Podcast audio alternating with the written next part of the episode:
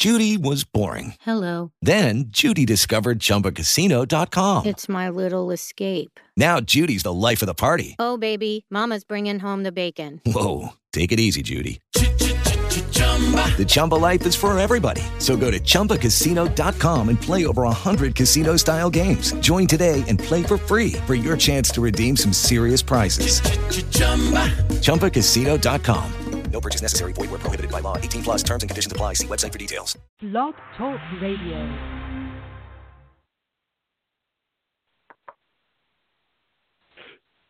Welcome to another episode of the Urban Wisdom Podcast. I'm the host with the Gift of Gab and the Gift of Gab, Mr. Urban Warrior himself, Brody Sorrell.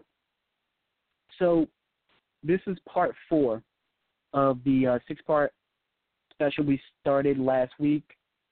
30 life lessons that people learn too late in life.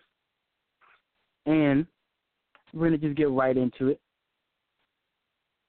Number 16, self-help books usually don't. So this one is going to be open for the individual. You know, it's going to be dependent on your own personal experiences. One thing that I always teach is the best type of realization is self-realization.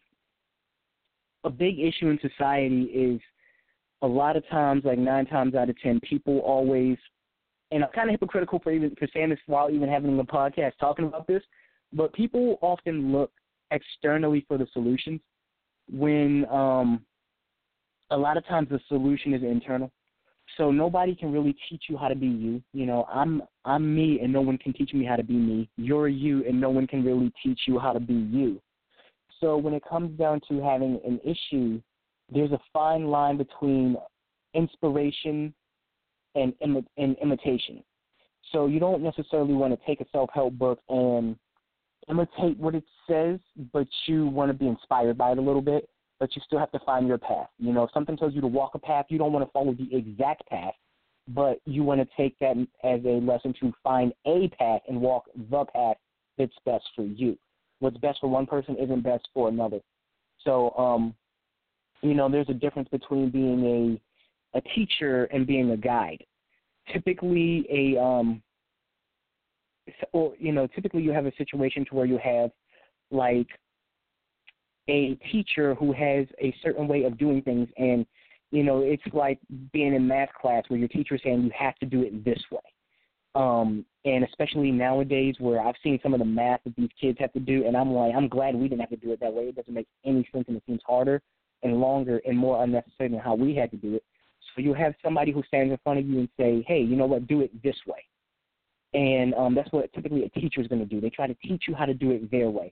While a guide is somebody who pretty much walks with you, keyword with you, keywords, and they say, and they let you lead, they just make sure that you don't get too lost. But that's the key, is to let the person lead.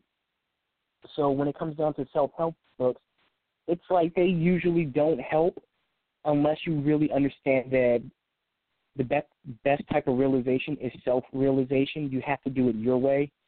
You need to really let the light bulb click on for you and not just blindly trust what somebody else says. Number 17, decide and follow through with actions. I am completely guilty of this. My mind goes at like a million miles an hour, so sometimes it becomes difficult to even get anything done at all, because I spend so much time nitpicking with certain little things. It's like a car. Spend so much time changing the car up, changing the way it looks, fine-tuning things that you never take it out and drive. And so you can't go as far as you could possibly go because the car is never on the road. So you have to decide and follow through with your actions. One thing that I've learned to do to help me get things done, whether it's this podcast or the blog or any of my passion projects, is one thing I like to say is do it ugly. And what I mean by do it ugly is just start it. It's not going to be perfect, but figure it out as you go. It's like being a sculptor.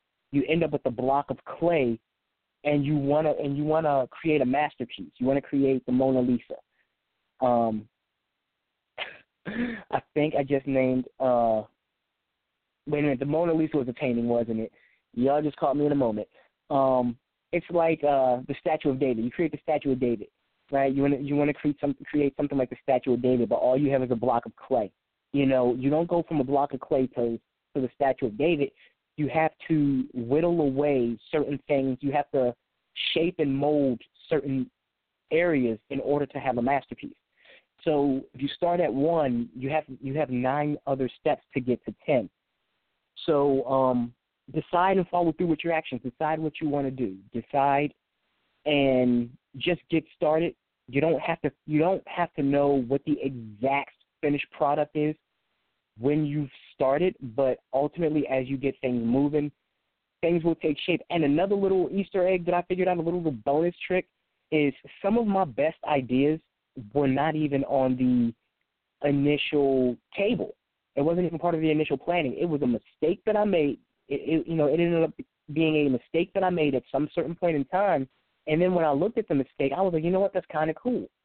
And it ended up sticking. So I say, you know what, it almost feels like whenever I do something, I might have about 70% of it actually figured out or controlled, or I think I have 100%, but it's really like 70% because it ends up being like this surprise 30% by some little change that I made or some little mark that I made. It ends up making it so much better, and I didn't even see it coming until it hit me right in the face. So yeah, decide and then follow through with your actions. Do it ugly. Number 18 is if you're shy, get over it. Learn to talk, socialize, make eye contact with people. In order to get – you can get places in life by yourself, but it's one, more fun to do it with friends, and 2, people can help you get there much, much faster. But it comes down to being able to communicate physically, mentally, and emotionally with people. And a lot of times, yeah, we get shy, and it's like we get intimidated, and we kind of like end up pulling the reins on it, pumping the brakes, and falling back. Well, I'm here to tell you, don't be afraid to get over your shyness, make eye contact, just talk to them. Everybody here was born the same way for the most part, and we're all going to end up the same place at the end of the day. And I don't mean the literal day, I mean the figurative day, or, you know, at some point in time it will be the literal day. And nobody makes it out of this life alive. Everybody's just human, even though some people out there will say otherwise. So learn to communicate with people, learn to interact with people. It's a team effort. It's a team effort. You know, you're either going to be an army of one or an army of many. An army of many can get more done than an army of one. So definitely, well, if you're shy, you definitely got to find a way to get over that. Next is don't be afraid to speak your mind, but choose your moments.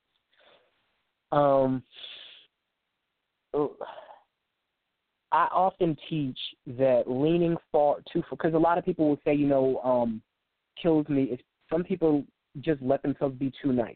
Nice is cool, but nice kind of isn't at the same time.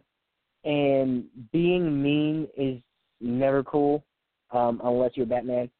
But leaning too far to the left is just as bad as leaning too far to the right. If you lean too far to the left, you're going to fall over. If you're going to lean too far to the right, you're going to fall over. So what that has to do with this is if you're too nice, you will get taken advantage of. You will lend somebody $1 or $10 every day until you're broke and can't pay your bills.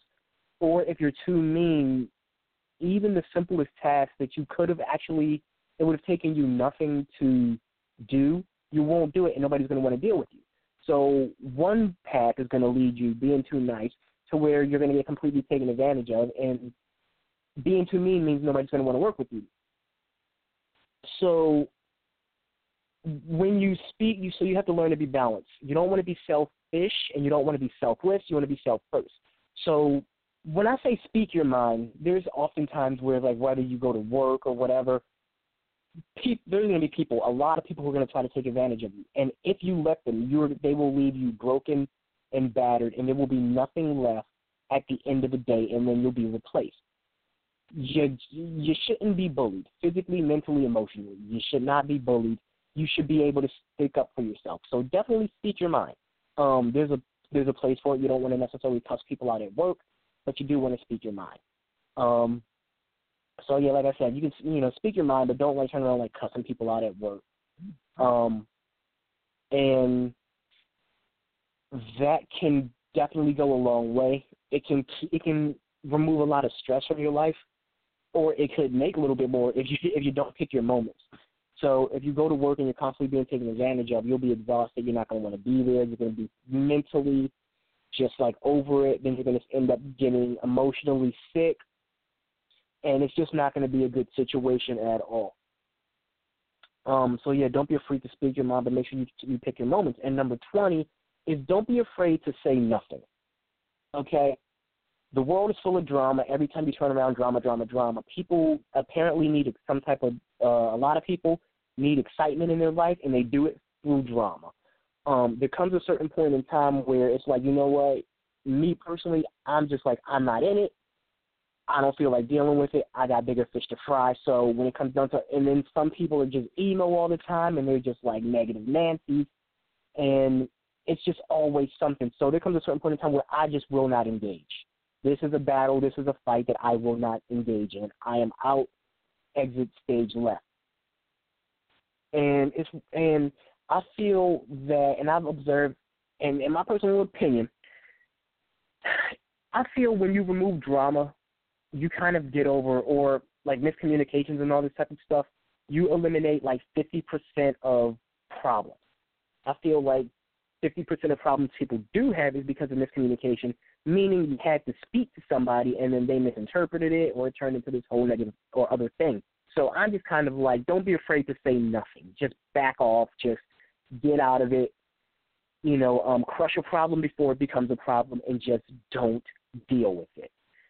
And that's completely okay. You're not obligated to always fight people's battles for them. You don't always need to be in a position to where if a person is just negative and they always have something negative to say and they always are just coming off as straight up just like downers, you don't need to engage in it. You don't need to lock arms with them and let them drag you down with you, and now you have to work twice as hard to carry your weight and theirs.